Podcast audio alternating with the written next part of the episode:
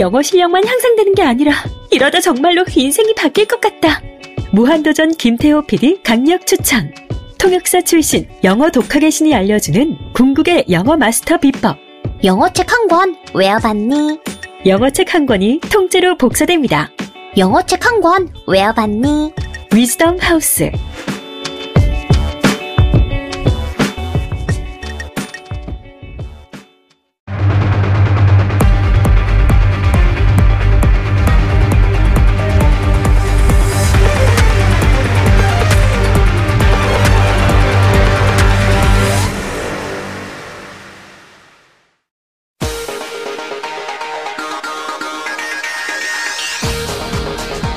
오후를 확 뒤집겠습니다. 혼란의 시대, 분노하는 국민의 대변자 정봉주입니다. 이재용 삼성전자 부회장이 피의자 신분으로 특검에 소환됐습니다. 뇌물죄 수사 20여일 만에 삼성의 턱 밑까지 올라온 특검의 칼날, 재계와 대통령이 바짝 긴장하고 있습니다. 반기문 전 유엔 사무총장이 오늘 오후 귀국합니다. 하지만 본격적인 대선 행보 시작도 하기 전에 가족 비리, 본인의 비리가 연이어 터지면서 혹독한 검증 공세가 시작되고 있습니다. 1월 10일 목요일 정봉주의 품격 시대 시작하겠습니다.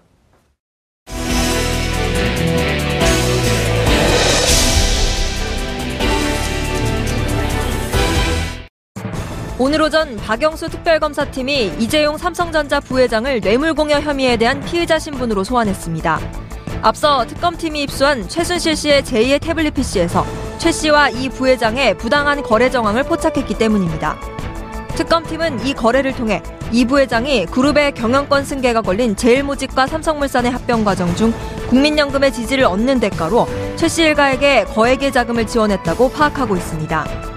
하지만 그동안 삼성이 오히려 자신들은 최 씨에게 지원을 강요당한 피해자라고 주장했던 상황이라 오늘 특검에 소환된 이 부회장이 과연 어떤 주장을 펼칠지 관심이 집중되고 있습니다. 한편 이재용 삼성전자 부회장을 소환한 특검은 SK 롯데 등 그룹사에 대한 뇌물죄 수사에 박차를 가할 것으로 전망됩니다. 박영수 특별검사팀이 오늘 이재용 삼성 부회장에 대한 소환 조사 방침을 밝힌 가운데 삼성 이외의 SK그룹에 대해서도 칼을 빼들었습니다.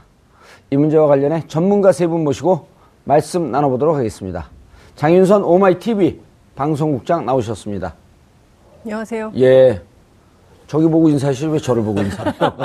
아, 예, 안녕하세요. 시청자분들한테 이제. 예, 예. 안녕하세요. 오마이TV 방송국장은 뭐예요?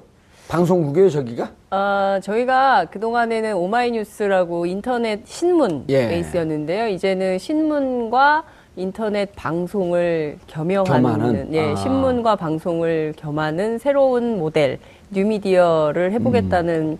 선언을 했고요. 어, 거기 국장이 되셨어요? 그렇죠. 월급이 올라가나요? 어, 그럼 참 좋겠습니다. 예.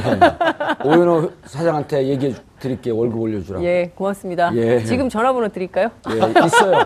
있어요. 제 전화는 안 받습니다. 아, 그래요? 자, 최준영 변호사님 자리하셨습니다. 네, 반갑습니다. 예. 삼성, SK 저렇게 될 줄 아셨나요? 짐작은 했는데 예.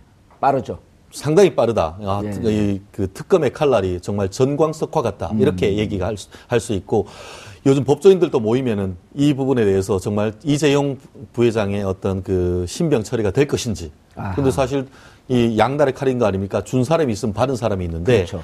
실질적으로 받는 사람 최순실 이외에 그러면 그것을 얘기했는 사람 박근혜 대통령에 대해서는 앞으로. 음. 특검이 어떻게 될지 이 부분에 대해서 정말 변호사들이 모이면은 예. 항상 그 얘기로 지금 점심을 때우고 있습니다. 예. 상태입니다. 알겠습니다. 아, 차재원 가- 부산 가톨릭대 교수 자리하셨습니다. 예, 안녕하세요. 예. 이렇게 인상은요. 예. 박영수 특검 같아요. 아주 근엄해 무섭습니까? 보이세요. 무섭습니까? 자, 어, 전체적으로 정말 빠르죠? 음, 속도는 그런데 이제 앞서 제가 몇 차례 말씀드린 적이 있었던 것 같은데요. 예. 특검이 기간 연장에 대한 기대가 없다는 겁니다. 어, 기간 연장 해줄 리 없다. 예. 국조특위도 기간 연장이 안 되고 지금 뭐 대통령이 70일 안에 끝내야 된다. 그렇죠. 헌재도 출석을 안 하고 특검 수사 물론 이제 소환 조사 아직 안 했지만 어, 최대한 증거를 만들고 최대한 수사의 속도를 내서 70일 안에 모든 걸 끝낸다. 예. 그런 각오를 하고 있기 때문에 새벽 3시에 퇴근한다는 거 아니겠어요? 특검.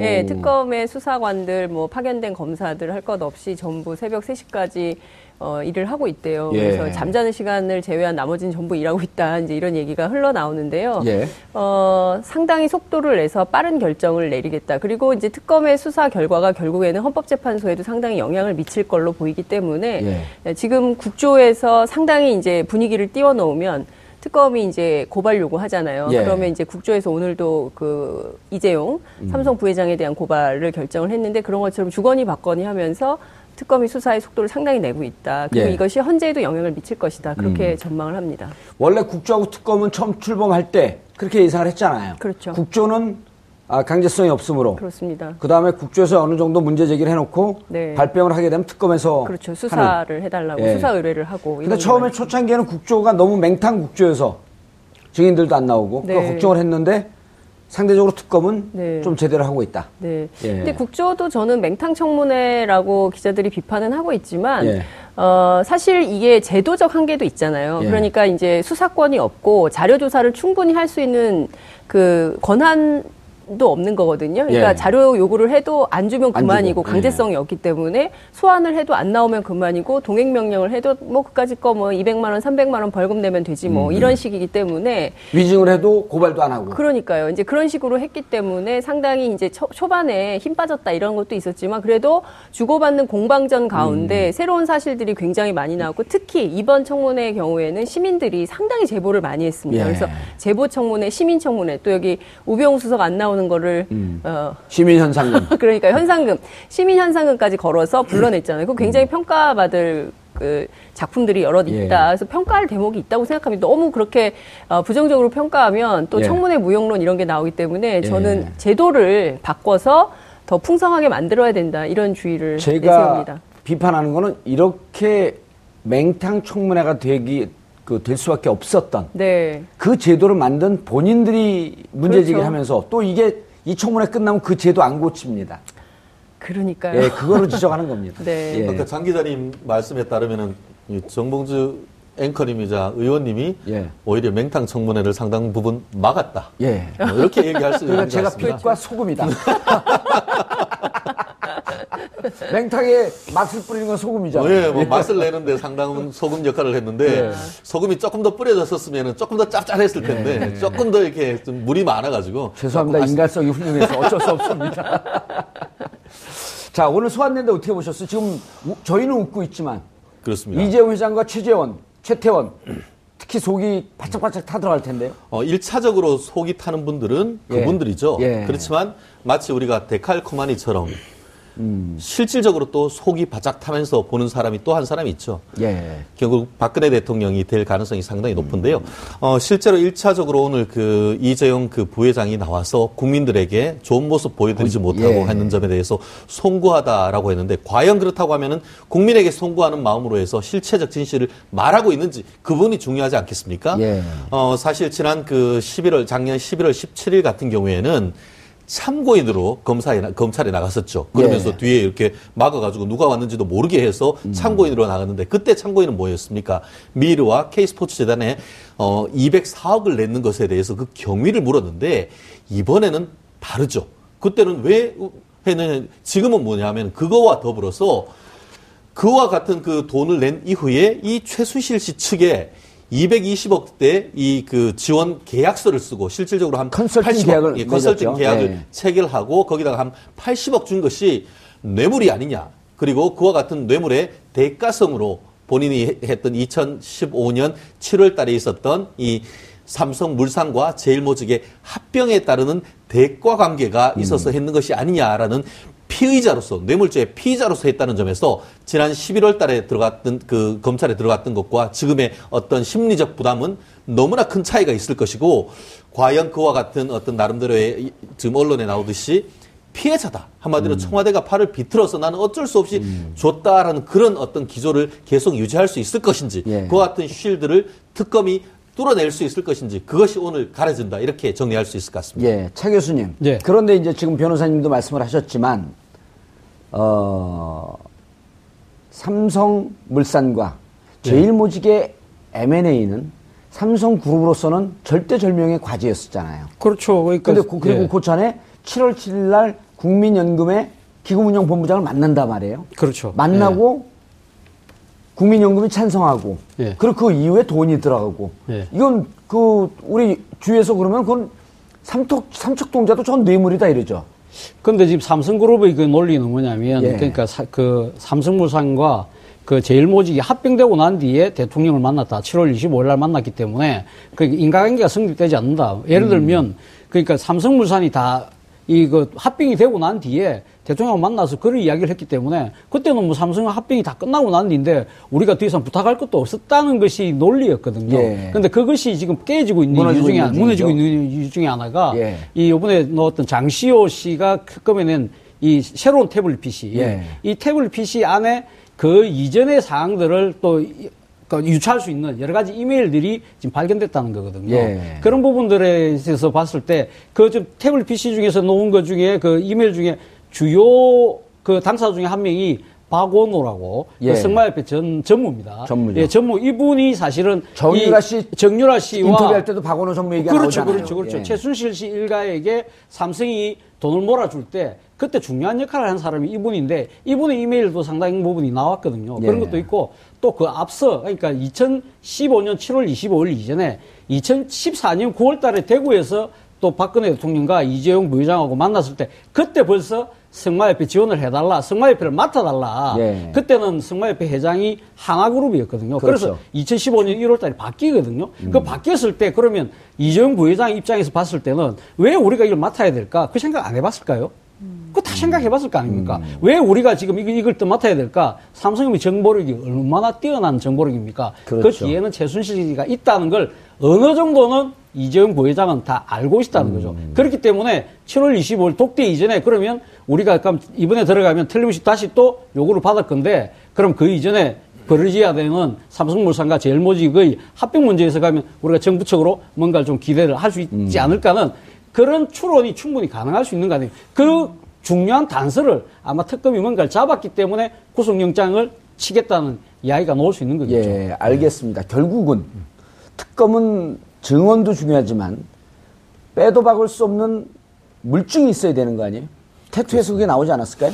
어, 태블릿- 실제 태블릿 그 PC2. 두 가지가 아주 아주 핵심적인 증인인데 증언인 증 그 증거인데요. 예. 지금 그 말씀하시는 것대로 지금 최근에 장시호 씨가 임의로 제출을 했던 그 내역에 어떤 내용이 있냐면은 이메일을 주고받은 것이 예. 2015년 5월부터 11월까지인 겁니다. 예. 5월이 언제입니까? 지금 박근혜 대통령과 그 이재용 부회장이 독대했는 것은 7월 25일인 것이죠. 예. 결국 그때로부터 한 10여일 전에 합병은 성사됐습니다. 근데 그거는 7월 달인데 결국 그 삼성 논리는 뭡니까?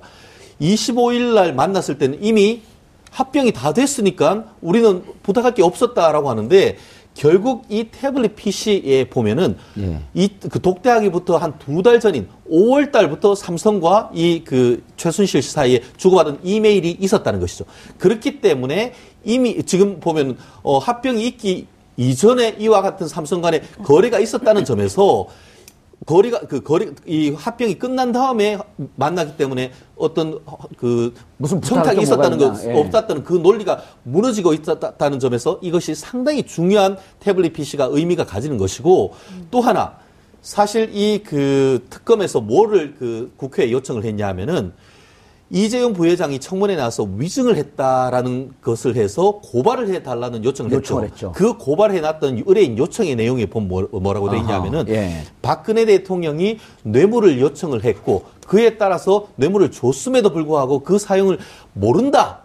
이 내용이 위증이다라고 얘기를 했는데요. 아까 얘기했듯이 시점이 계속 상당히 중요한 것이죠. 계속 그때 아마 기억하실 겁니다.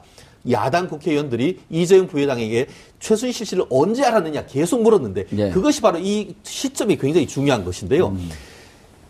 2015년 초부터 알았지 않느냐 했는데 계속 하다가 2016년 2월 달에나 가서야 알았다 이렇게 얘기를 하고 있는데 지금 얘기했는 대로 태블릿 PC를 내용을 보- 보면은 이 최- 이재용 부회장이 이미 2015년부터 알았을 가능성이 상당히 높은 간접적인 증거가 나왔기 때문에 이메일 등이 그렇죠. 이메일이나. 그렇기 때문에 결국 지금 어 2016년 2월이 언제입니까? 박근혜 대통령과 두 번째 독대했을 때 그때 알았다는 걸로 지금 얘- 얘기를 하고 있는데 그 진술이 사실상 무너질 수 있는 관, 관건적 증, 증거가 이 장시호 씨의 태블릿 PC가 될 가능성이 상당히 높기 때문에 그러한 점에서 아, 지금 상당 부분 어, 이 실체적 진실이 드러나고 있는 시점이다. 이렇게 얘기할 수 있을 것 같습니다. 그러니까 좀 이렇게- 장 기자님 얘기를 좀 팔로우 그, 그 좀, 좀 추- 추정을 해봐야 될 필요가 있는데 그렇죠. 2016년 2월 알았다라고 하는 것은 충분하게 변호인들의 조력을 받고 발언했을 가능성이 높은 게 모든 돈이 넘어가는 시점이 종료가 2016년 1월에 다 끝납니다. 네.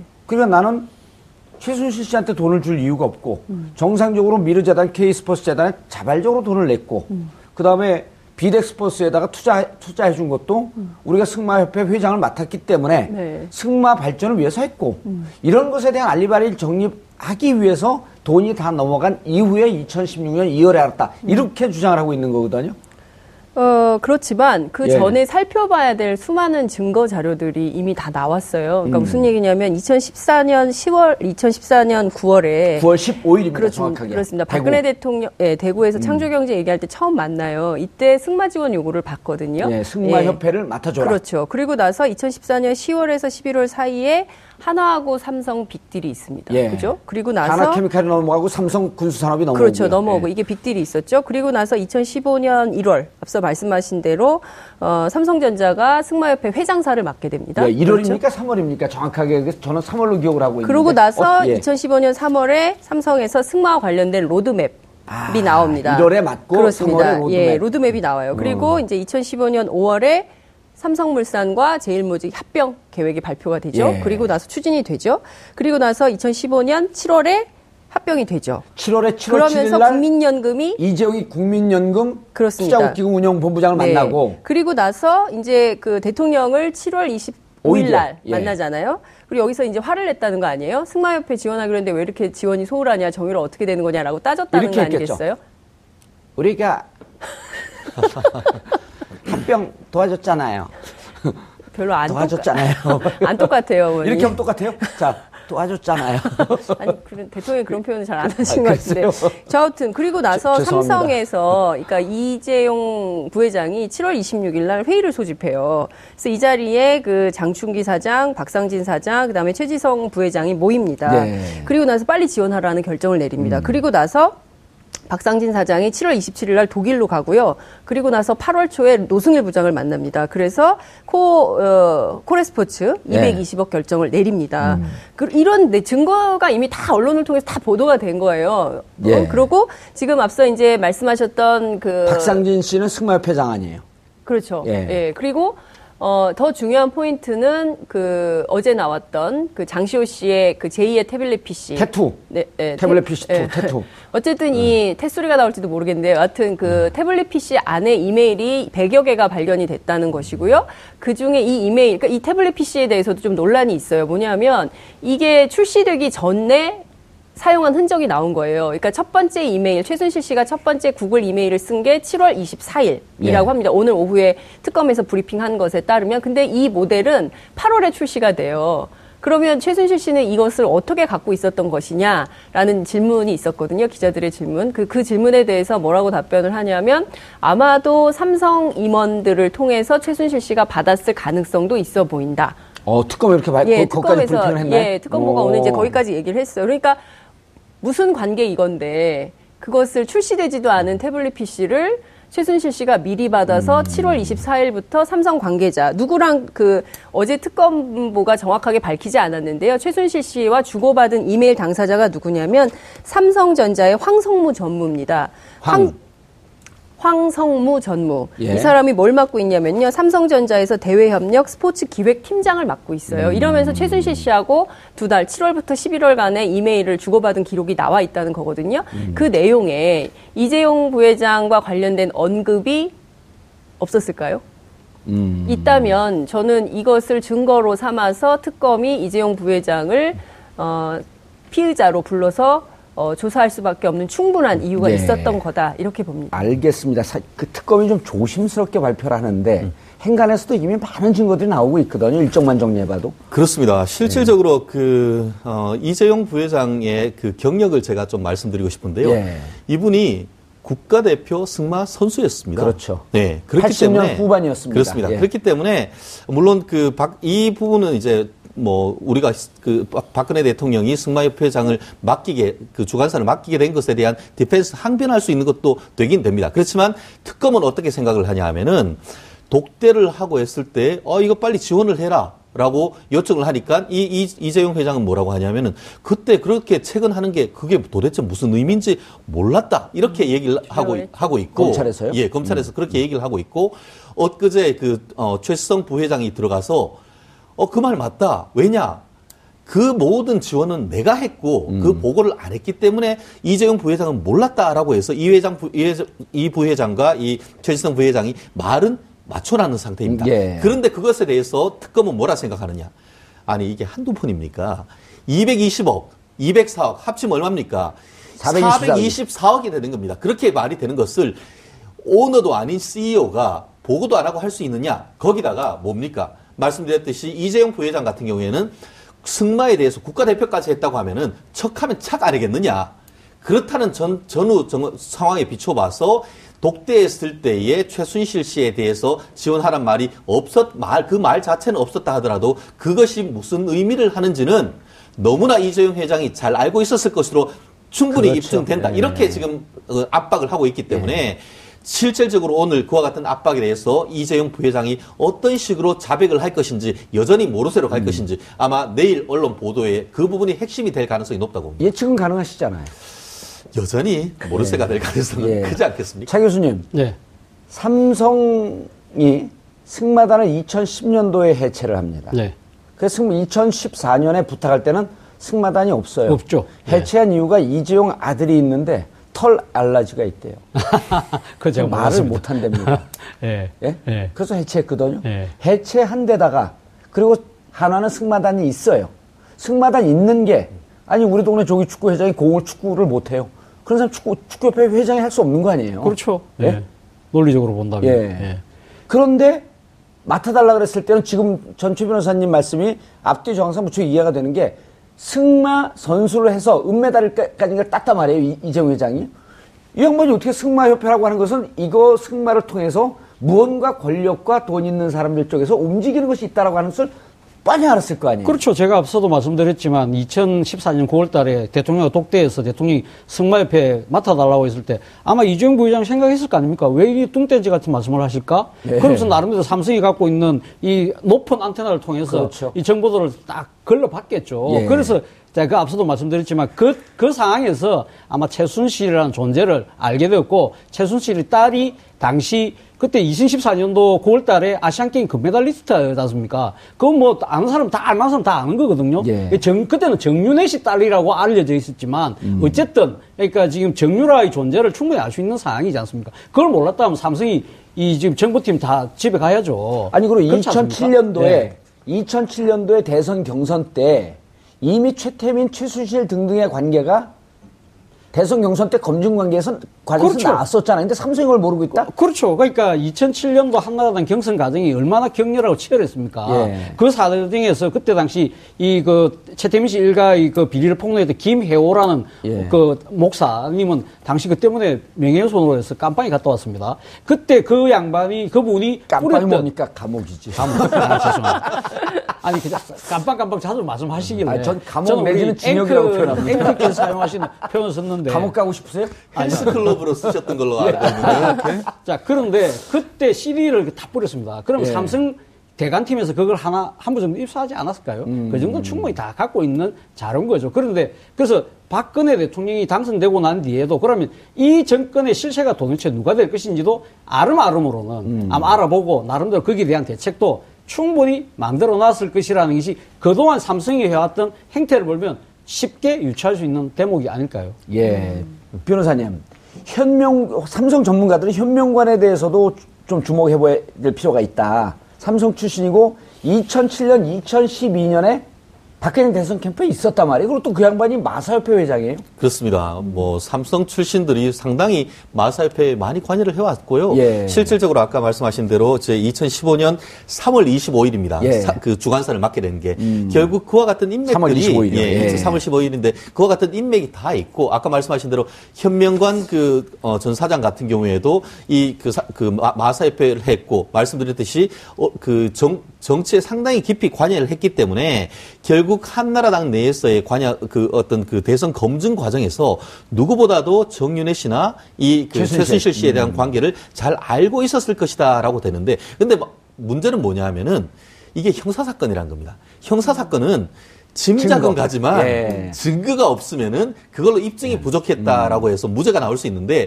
결국 그렇다고 한다고 하면은 우리가 합리적 의심이 되는 부분 같은 경우에는 특검이 불러서 확실한 조사를 해서 증거로 남겨놔야 된다. 이렇게 하고 그와 같은 보강 증거가 충분히 있다라고 한다고 하면은 설령 모르쇠라 한다 하더라도 그와 같은 객관적 증거를 통해서 입증을 할 수 있는 그런 거기 때문에 특검이 짧은 기간 동안 그와 같은 보강 증거를 충분히 마련해두는 그런 전략이 필요할 것 같습니다. 예. 오늘이 12일인데요. 네. 태블릿 PC, 태블릿 PC 2. 어, 대포폰은 봤어도 대포 PC는 처음 봤어요. 그 기간만 쓴 거거든요. 그렇습니다. 그런데 그게 5일날 발견됐고 지금 12일날 소환을 했는데 이 일주일 동안 지금 말씀하신 걸 보완할 증거를 거기서 찾지 않았을까요? 어, 사실 밝히진 않지만. 우리가 그 사법연수원을 다니거나 실무를 하다 보면은 예. 사실 보석 같은 증거를 찾아내는 게 법조인의 능력입니다. 음. 무슨 말이냐 하면은 제가 추측한 데는 정말 벌써 서너 번 이상 그 삼성전자를 압수수색을 했습니다. 예. 그렇다고 하면은 다른 어떤 것을 새로 찾는 노력도 필요하지만 기존에, 있었던, 때 아하. 했는 것 중에 의미가 있는 것을 찾아내는 그와 같은 걸 한다고 하면은 사실상 굉장히 중요한 어떤 증거를 찾아낼 가능성이 있다라고 보는데요. 특검에서 지금 어 받은 받은 것 중에 보면은 삼성 이미 검찰에서 했는 것 굉장히 잘했다고 하기 때문에 거기에 있는 의미의 행간의 의미를 찾아내는 노력 그런 것을 통해서도 오히려 플러스 알파의 가능성이 좀 높지 않나 싶습니다. 예. 자, SKT 얘기도 좀, SK 얘기를 좀 해봐야 될것 같은데요. 네. 어, 최태원 회장이 8월 15일, 2015년, 어, 이제 감옥에서 나온 지, 어, 불과 1년 한 7개월밖에 안 됐습니다. 네. 또 들어갈 생각하면 끔찍할 텐데요. 그렇죠. 감옥 갔다 와 보셨어요? 아니 저는 감옥을 안 갔다 예. 와가지고 최씨 제대로 된 정치하려면 감옥을 갔다 와봐야 저는 됩니다. 정치를 안 합니다. 기자들도요. 기자는 언론인이지 정치인이 아니요, 아닌데. 그러니까 제대로 된 기자를 하려면 감옥 가서도 취재를 해봐야죠. 아니 그럼 아니, 그러니까- 국장님이 제대로 된 기자가 아니란 말씀입니까 그, 지금? 그, 저희 좀 당황해가지고 얼굴 빨개졌습니다. 왜냐하면 여기서 감옥을 갔다 오지 않으면 명함을 제대로 못 내립니다. 저, 그 감옥 수시로 굉장히 가시잖아요. 수시로 가는데요. 제대로 된 변호사는 맞는 것 같습니다. 저희도 감옥 갔다 왔거든요. 김영 교수도. 전 취재하러.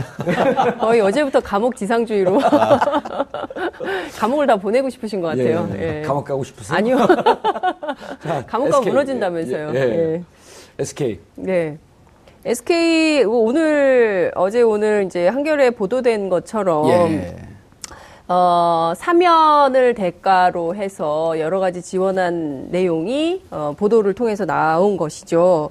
어, 저는 만약에 이것이 사실이라면 특검 수사를 또 피하기가 어려울 거라고 봅니다. 최태원 예. 회장의 경우에. 그러면 다시 또 어, 피의자 신분으로 전환이 돼서 가야, 뭐, 또 한 번 감옥을 예. 가게 되는 상황이 될 것 같다고 생각이 좀 들지만, 어, 뿐만 아니라 국조특위의 증인으로 출석했던 수많은 재벌 기업들 있지 않습니까? 예컨대 뭐 롯데도 마찬가지고요. 한화도 그렇고요. 그런 기업들이 전부 다 조사받을 가능성이 저는 있다고 봅니다. 물론 예. 시간은 없지만.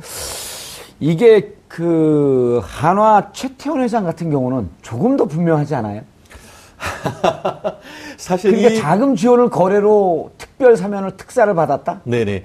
결국 이 부분과 관련해 가지고는 과연 어떤 식의 시각을 보느냐에 따라 조금 달라질 가능성은 있어 보입니다. 예. 한마디로 이것 자체가 심증은 있는데 물증은 없다라고 할 수 있는 대표적인 케이스가 될 것 같은데 실제로 지금 그 SK 같은 경우에는 어, 이와 같은 의노를 했는 건 맞다. 그렇지만 그것이 숙제란 것은 한국 경제에 도움이 되는 우리의 경제적 지원이다라고 했고 실제로 나오자마자 8월 17일 날 이 하이닉스를 비롯해서 생산 반도체 생산하는 이 증설하는데 46조 어마어마한 것이죠. 예. 우리가 이렇게 통 크게 했지 않느냐. 우리가 말하는 큰 숙제는 바로 그것이다. 이렇게 선을 끊고 있는 것이죠. 결국 당시도 아마 알리바이를 맞추기 위해서 46조 투자 발표하고 이론을 하든 46조를 하든 아무도 모르거든요. 그렇죠. 예. 실질적으로 발표를 하고 뭐 MOU나 뭐 음. 아무거나 할 수 있죠. 실질적으로 4,700억을 했는지 4억 6천억을 했는지 아직까지 예. 모르는 것이죠.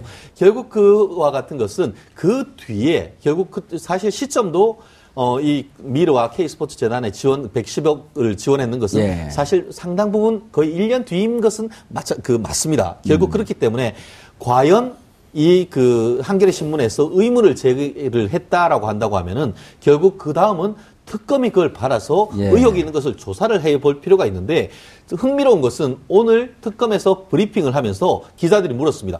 SK, 삼성 음. 예 삼성 이외의 다른 대기업에 대해서 조사를 하고 있습니까?라고 물었더니만 아직까지는 없다 이렇게 했습니다. 아마 그 기자들 같은 경우에는 오늘 이 한겨레 신문을 염두에 두고 질문을 했는 것 같은데 적어도 아직까지는 대기업 다른 대기업에 대해서는 조사하지 않고 있는 것으로 안다 이렇게 했는데 말은 그렇게 하지만 물밑으로 특검이 조사를 하고 있을 가능성도 상당히 있지 않을까 싶습니다. 알겠습니다. 최 교수님. 예. 어찌 보면 그 삼성은 이렇게 저렇게 빠져나갈 수 있는 방편을 여러 가지 만들어 뒀는데 정황상으로는 SK 같은 경우는 금방 이해가 되거든요. 일반이 보기에는. 그렇죠. 예. 그리고 사면도 특사 없다. 예. 경제에 특사 없다. 그러다가 예. 느닷없이 한 거란 말이에요. 느닷없이 했죠. 예. 예. 그리고 특사에 대한 명분이 명분을 뭐로 찾을 건지 찾아봐라 하면서 일주일 전에 또 지시까지 했고요. 근데 아까 방금 우리 최 변호사 말씀하셨지만 예. 사실 그 생산 라인 그러니까 반도체에 46조 투자한다고 발표를 한 거 아닙니까? 예. 그러니까 그때 당시 그러니까 지금 개인에 대한 이 뭐니까 그 이 그 박근혜 대통령에 대해서 뭔가 대가성을 줬다기보다는 SK는 그러니까 사면을 받고 난 뒤에 그때 사면의 발표 이유가 그거거든요. 국가 경제를 위해서 그 사면을 한다는 논리였기 때문에 예. 바로 그렇기 때문에 우리는 사면을 받고 난 뒤에 국가 이- 경제를 위해서. 어, 국가 경제를 46조를 투자를 했다. 우리는 박근혜 대통령이나 최순실 씨 일가한테 뭔가 직접적인 걸 주지를 않았다. 빠져나갈 수 있는 구멍을 만들었죠. 사실 여담이지만 지난해 하이믹스가 사상 최대의 실적을 냈습니다. 제가 기억으로 2, 3조 이상의 수익, 수익만 2, 3조 이상을 냈거든요. 예. 그렇다고 한다면 그때 봐라. 우리는 그때 우리가 국가 경제를 살리기 위해서 46조 투자해서 작년에 이만큼 실적을 냈지 않느냐. 그것은 박근혜 대통령에게 우리가 뭔가 보답을 주고 하는 것보다 우리는 국가 경제, 국민 경제를 위해서 이렇게 노력했다. 이렇게 빠져나갈 수 있는 구멍은 물론 만들어 논 거죠. 예. 그런데 이 지금 박근혜 대통령이 당시 이 2015년 8월 이 지금 14일 날 사면을 하지 않습니까? 예. 그런데 사실 그 앞 4개월 전에 뭐라고 이야기를 했냐면 그때 성완종 리스트 사건이 터졌어요. 예. 그때 사실 성완종 리스트에 박근혜 대통령을 도왔던 사람들이 쭉 됐지 않습니까? 김기춘 비서실장부터 시작해서. 예. 그때 박근혜 대통령이 어떻게 공격을 했습니까? 성안종 씨가 어떻게 두 번이나 사면됐느냐? 마지막 두 번째 사면됐을 때가 한 번 사면되고 나서 얼마 되지 않은 상태에서 사면됐는데 그때 누가 했습니까? 노무현 대통령. 정권이 예. 했다. 그러면서 아무리 기업인들에게 사면을 하더라도 이렇게 무분별하게 있어야 되느냐?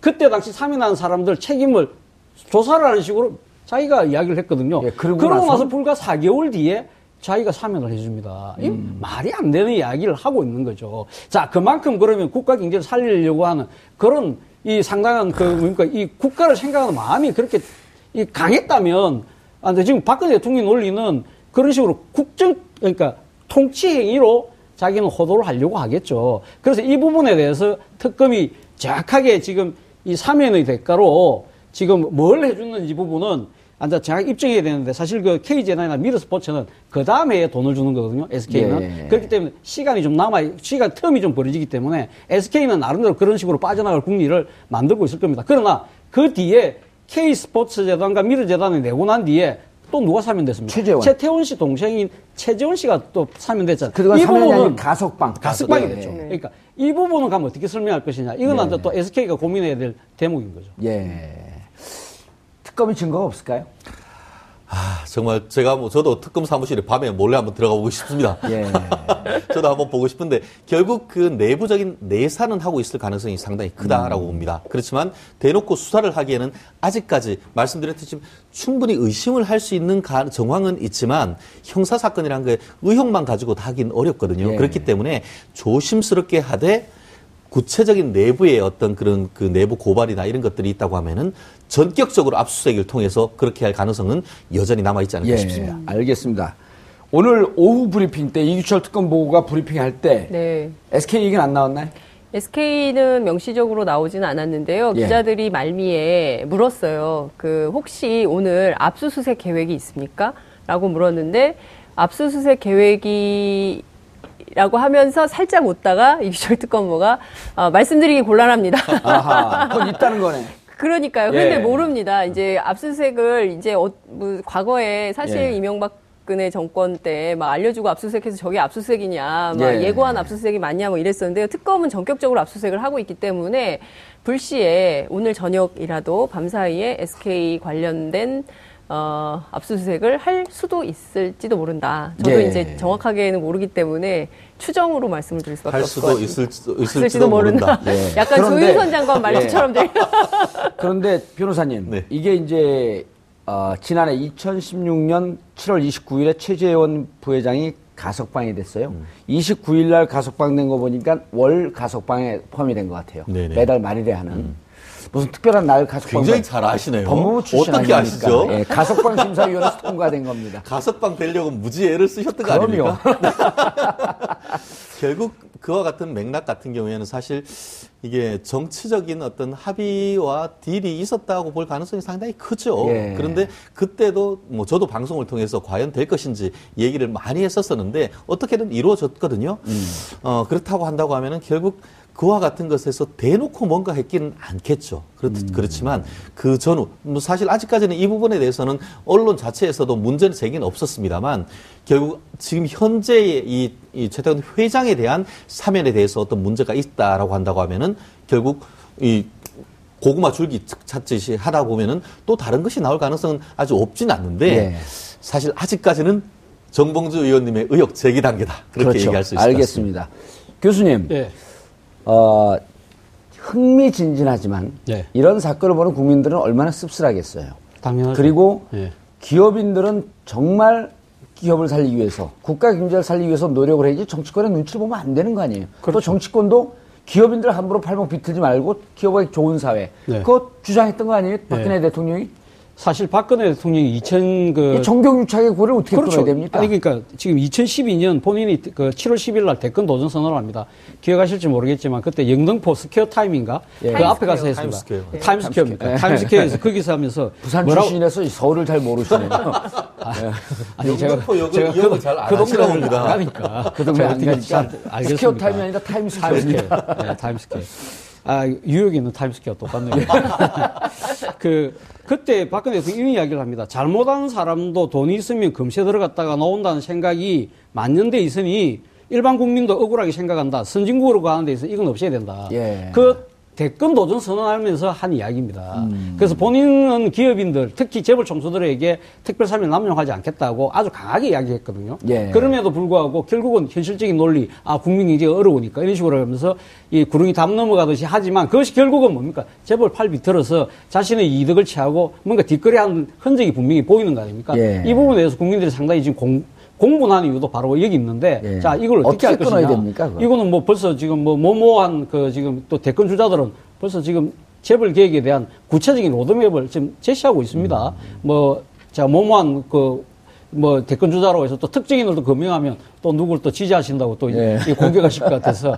근데 아마 제 생각에는 아마 조기 대선이 되긴다고 한다면 예. 보수든 진보든 그 어떤 정파의 소속 여부를 떠나서 소위 말하는 이 재벌 계획에 대한 로드맵은 반드시 제시할 것 같습니다. 예. 예를 들면 뭐 이 그 소액주주들의 여러 가지 권리를 신장시킬 수 있는 것, 음. 그리고 재벌 총수가 소수의 지배를 소수의 지분을 가지고 전체를 다 자주의지하는 이러한 부분들은 분명히 거리를 끊는 그러한 하나의 법적 절차, 음. 법적 개선이 아마 이루어지지 않을까 하는 바람을 갖고 있습니다. 예, 알겠습니다.